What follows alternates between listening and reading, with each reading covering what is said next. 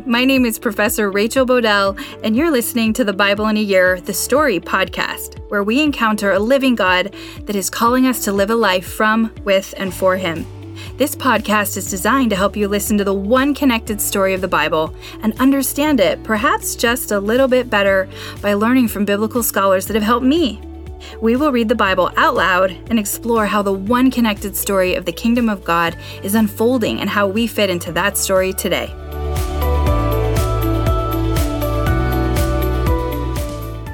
This is day 41, and I'm reading from the NIV version of the Bible, Exodus 21 and 22, Leviticus 15, and Psalm 76. Exodus 21. These are the laws you are to set before them. If you buy a Hebrew servant, he is to serve you for six years, but in the seventh year he shall go free, without paying anything. If he comes alone, he is to go free alone, but if he has a wife, when he comes, she is to go with him. If his master gives him a wife and she bears him sons or daughters, the woman and her children shall belong to her master, and only the man shall go free. But if the servant declares, I love my master and my wife and children and do not want to go free, then his master must take him before the judges. He shall take him to the door or the doorpost and pierce his ear with an awl. Then he will be his servant for life. If a man sells his daughter as a servant, she is not to go free as a male servant does. If she does not please the master who has selected her for himself, he must let her be redeemed. He has no right to sell her to foreigners because he has not he has broken faith with her. If he selects her for his son, he must go grant her the rights of a daughter. If he marries another woman, he must not deprive the first one of her food, clothing, and, and marital rights. If he does not provide her with these three things, she is to go free without any payment of money. Anyone who strikes a person with a fatal blow is to be put to death. However, if it is not done intentionally, but God lets it happen, they are to flee to a place I will designate. But if anyone schemes and kills someone deliberately, that person is to be taken from my altar and put to death. Anyone who attacks their father or mother is to be put to death. Anyone who kidnaps someone is to be put to death, whether the victim has been sold or is still in the kidnapper's possession. Anyone who curses their father or mother is to be put to death. If people quarrel and one person hits another with a stone or with their fist and the victim does not die but is confined to bed, the one who struck the blow will not be held liable if the other can get up and walk around outside with a staff. However, the guilty party may pay the injured person for any loss of time and see that the victim is completely healed. Anyone who beats their male or female slave with a rod must be punished if the slave dies as a direct result. But they are not to be punished if the slave recovers after a day or two, since the slave is their property. If people are fighting and hit a pregnant woman and she gives birth prematurely, but there is no serious injury, the offender be, must be fined whatever the woman's husband demands and the court allows. But if there is serious injury, you are to take life for life, eye for eye, tooth for tooth, hand for hand, foot for foot, burn for burn, wound for wound, bruise for bruise. An owner who hits a male or female slave in the eye and destroys it must let the slave go free to compensate for the eye. An owner who knocks out the tooth of a male or female slave must let the slave go free to compensate for the tooth. If a bull gores a man or a woman to death, the bull is to be stoned to death, and its meat must not be eaten. But the owner of the bull will not be held responsible.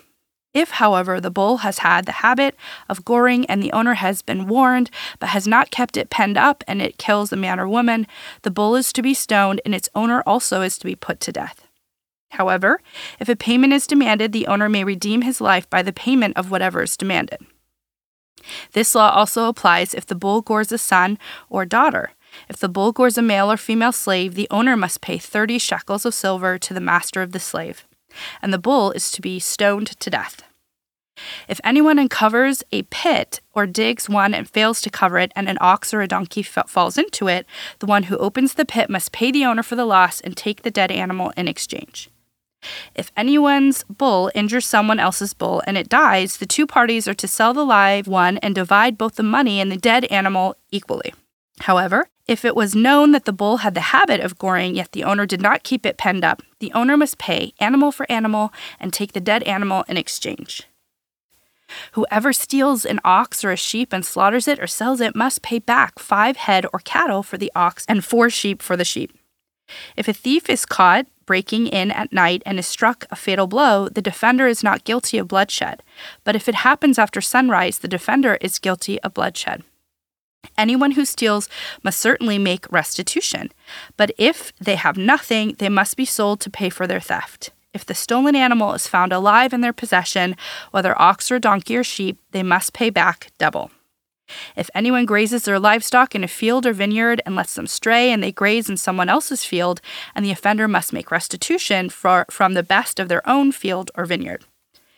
If a fire breaks out and spreads into thorn bushes so that it burns stock, shocks of grain or standing grain or the whole field, the one who started the fire must make restitution. If anyone gives a neighbor silver or goods for safekeeping and they are stolen from the neighbor's house, the thief, if caught, must pay back double. But if the thief is not found, the owner of the house must appear before the judges, and they must determine whether the owner of the house has laid hands on the other person's property.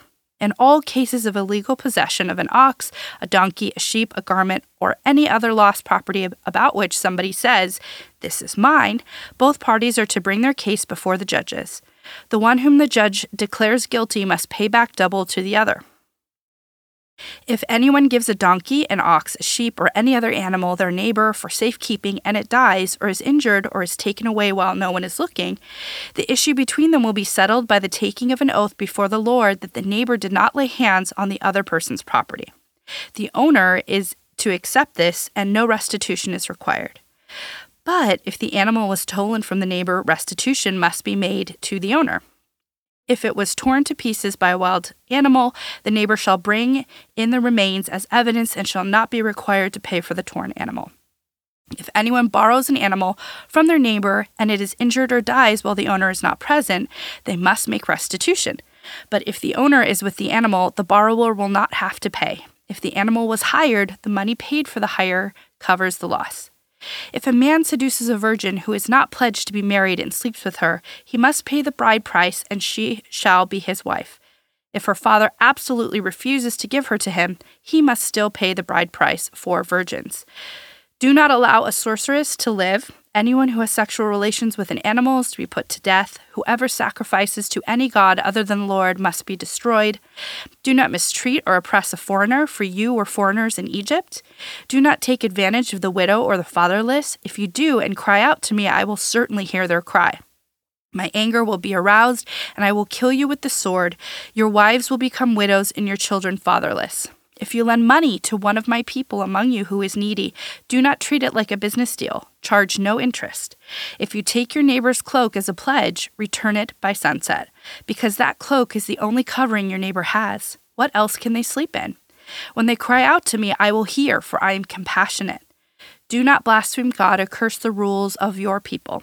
Do not hold back offerings from your granaries or your vats. You must give me the firstborn of your sons. Do the same with your cattle and your sheep. Let them stay with their mothers for seven days, but give them to me on the eighth day. You are to be my holy people, so do not eat the meat of an animal torn by wild beasts. Throw it to the dogs. Leviticus 15. The Lord said to Moses and Aaron, Speak to the Israelites and say to them, When any man has an unusual bodily discharge, such as discharge is unclean, whether it continues flowing from his body or is blocked, it will make him unclean. This is how his discharge will bring uncleanness. Any bed the man with a discharge lies on will be unclean, and anything he sits on will be unclean. Anyone who touches his bed must wash their clothes and bathe with water, and they will be unclean till evening. Whoever sits on anything that the man with a discharge sat on must wash their clothes and bathe with water, and they will be unclean till evening. Whoever touches the man who has discharge must wash their clothing and bathe with water, and they will be unclean till evening. If the man with discharge spits on anyone who is clean, they must wash their clothing and bathe with water, and they will be unclean till evening. Everything the man sits on when riding will be unclean, and whoever touches any of the things that were under him will be unclean till evening. Whoever picks up those things must wash their clothes and bathe with water, and they will be unclean till evening. Anyone the man with a discharge touches without rinsing his hands with water must wash their clothes and bathe with water, and they will be unclean till evening. A clay pot that the man touches must be broken, and any wooden article is to be rinsed with water. When a man is cleansed from his discharge, he is to count off seven days for his ceremonial cleansing. He must wash his clothes and bathe himself with fresh water, and he will be clean. On the eighth day, he must take two doves or two young pigeons and come before the Lord to the entrance to the tent of meeting and give them to the priest. The priest is to sacrifice them, the one for a sin offering and the other for a burnt offering. In this way, he will make atonement before the Lord for the man because of his discharge. When a man has an emission of semen, he must bathe his whole body with water, and he will be unclean till evening. Any clothing or leather that has semen on it must be washed with water, and it will be unclean till evening. When a man has sexual relations with a woman and there is an emission of semen, both of them must bathe with water, and they will be unclean till evening. When a woman has her regular flow of blood, the impurity of her monthly period will last seven days, and anyone who touches her will be unclean till evening.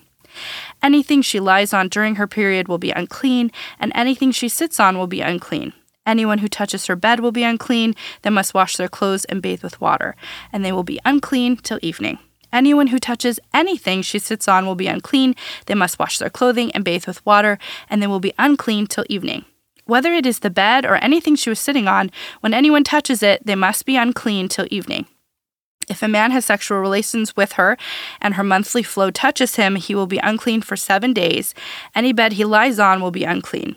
When a woman has a discharge of blood for many days at a time other than her monthly period or has a discharge that continues beyond her period, she will be unclean as long as she has the discharge, just as in the days of her period. Any bed she lies on while her discharge continues will be unclean, as is her bed during her monthly period, and anything she sits on will be unclean as during her period. Anyone who touches them will be unclean. They must wash their clothes and bathe with water, and they will be unclean till evening. When she is cleansed from her discharge, she must count off seven days, and after that she will be ceremonially clean. On the eighth day, she must take two doves or two young pigeons and bring them to the priest at the entrance to the tent of meeting. The priest is to sacrifice one for a sin offering and the other for a burnt offering. In this way, he will make atonement for her before the Lord for the uncleanness of her discharge. You must keep the Israelites separate from things that make them unclean, so they will not die in their uncleanness for defiling my dwelling place, which is among them. These are the regulations for a man with a discharge, for anyone made unclean by an emission of semen, for a woman in her monthly period, for a man or a woman with a discharge, and for a man who has sexual relations with a woman who is ceremonially unclean. Psalm 76 God is renowned in Judah. In Israel, his name is great. His tent is in Salem, his dwelling place in Zion. There he broke the flashing arrows, the shields and the swords, the weapons of war. You are radiant with light, more majestic than mountains, rich with game. The valiant lie plundered. They sleep their last sleep. Not one of the warriors can lift his hands. At your rebuke, God of Jacob, both horse and chariot lie still. It is you alone who are to be feared. Who can stand before you when you are angry? From heaven you pronounced judgment, and the land feared and was quiet. When you, God, rose up to judge, to save all the afflicted of the land, surely your wrath against mankind brings you praise, and the survivors of your wrath are restrained. Make vows to the Lord your God and fulfill them. Let all the neighboring lands bring gifts to the one to be feared. He breaks the spirit of rulers. He is feared by the kings of the earth. Whew.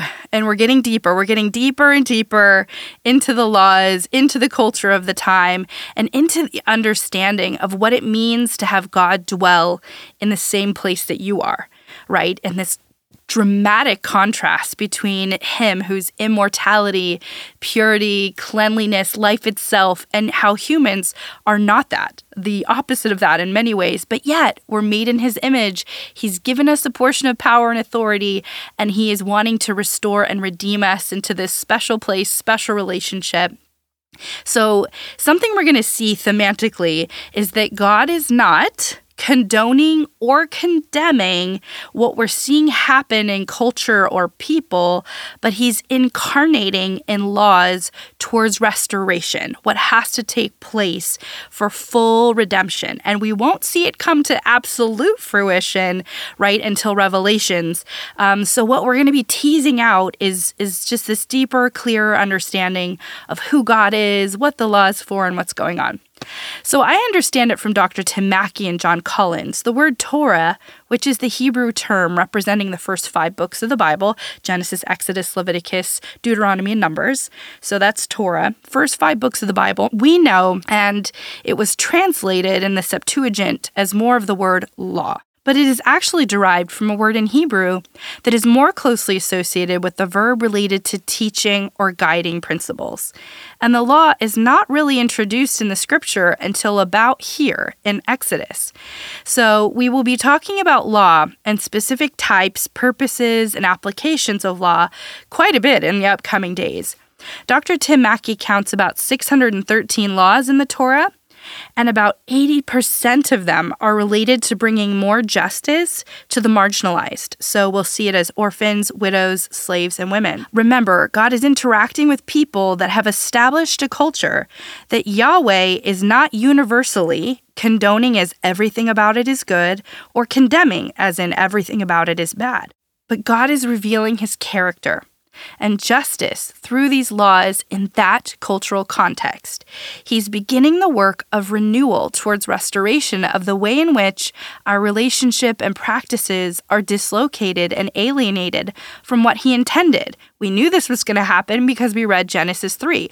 And we knew Genesis 3 was in stark contrast to what he created and ordered in Genesis 1 and 2, where he could dwell with us in that special place in Genesis 2.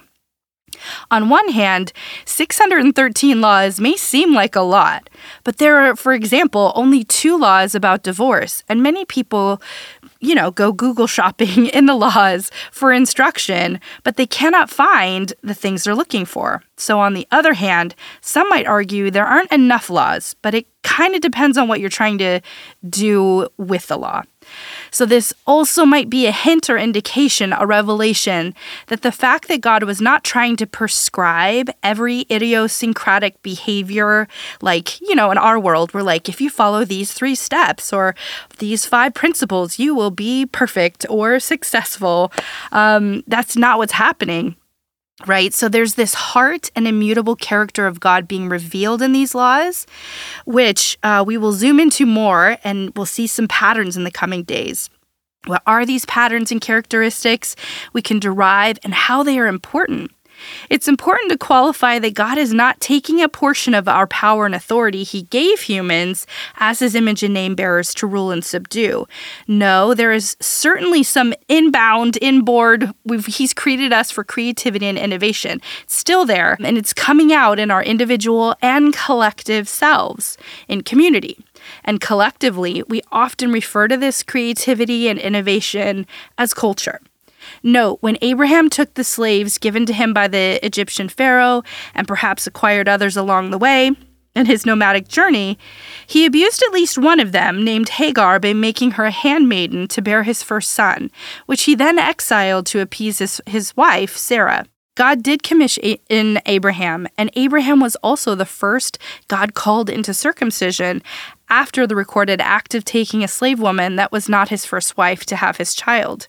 Some biblical scholars suggest the circumcision was a way of reminding Abraham that his faithfulness and progeny belonged to God along with everything else, and that this is not the way God ordered, as described in Genesis 2, for a man and a wife having children. God never asked Abraham to take a wife or handmaiden like this, and he never asked Abraham to exile Hagar and their son. And even though this was outside of what God ordered, in fact, God provided for them when Abraham decided to exile them, he still allowed Abraham to make this decision.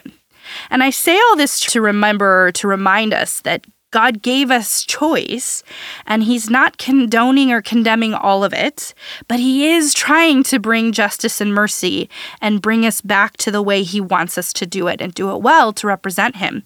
So even if we act in disorder or live in a not yet God ordered way, He's calling His people into order, hovering near them, giving them incremental instructions towards more of Him, more justice, more mercy, and less power grabbing and vengefulness taking blessing where and how we can, instead of being a blessing to those around us.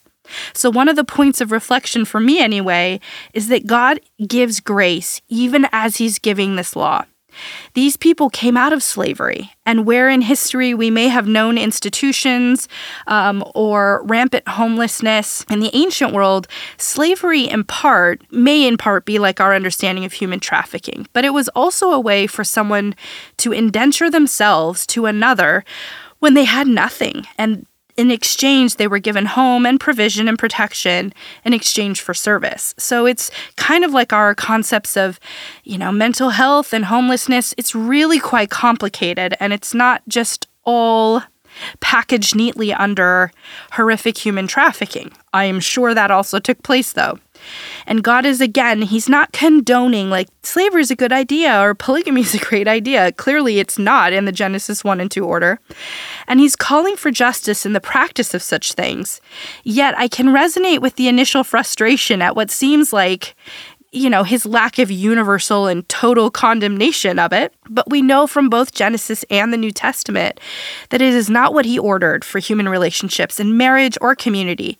And we trust in God and his wisdom, his timing, and perhaps, I cannot say for sure, but perhaps God knew a total prohibition or untangling of something that was already present would not have allowed a way forward for these people because they were living with polygamy and slavery.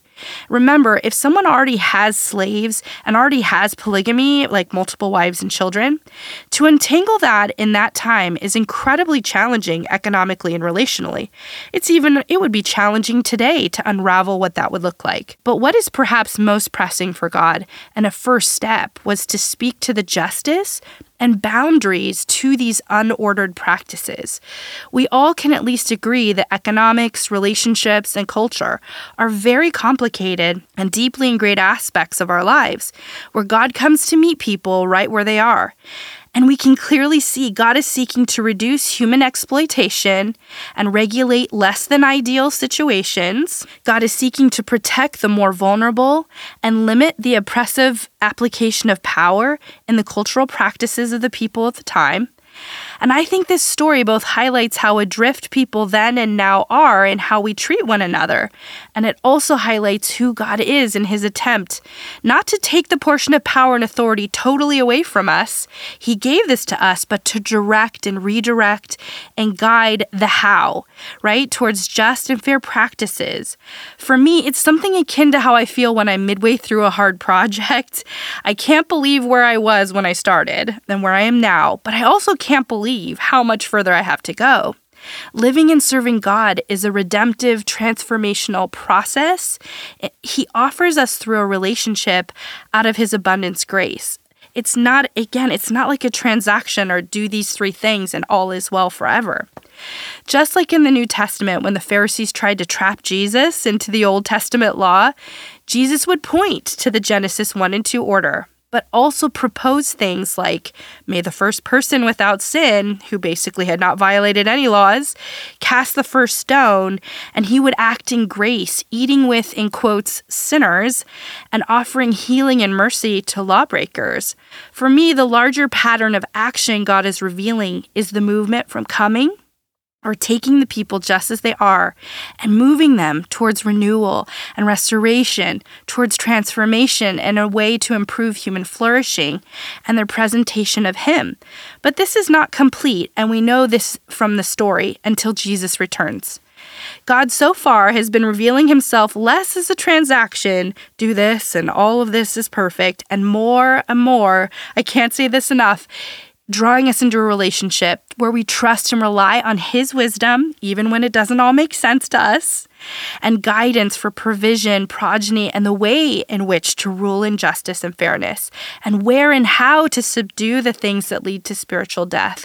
God is helping us understand the how of Genesis 1 and 2, which we drift from and did drift from so quickly in Genesis 3. And the parts in Leviticus that are hard to understand are punctuating the difference, again, between God and us. But if it's connected to the entire story of the Bible, it's like there's this tethered connection between these stories of, you know, uncleanliness and exactly how God touched, you know, a woman that was bleeding for 12 days. Uh, she touched him. He, she, again, he called her daughter. He is the answer to the gap between our ability to dwell with Him. he's the answer. And he's, I feel like Leviticus just is punctuating, punctuating so graphically that he's perfect and we want to dwell with him and that we will need to have a Messiah in order to make that happen.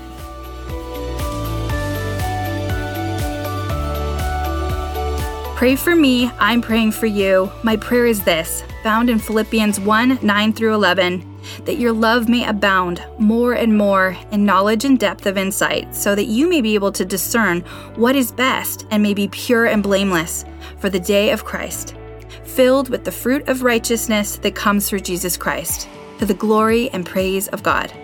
What is this fruit?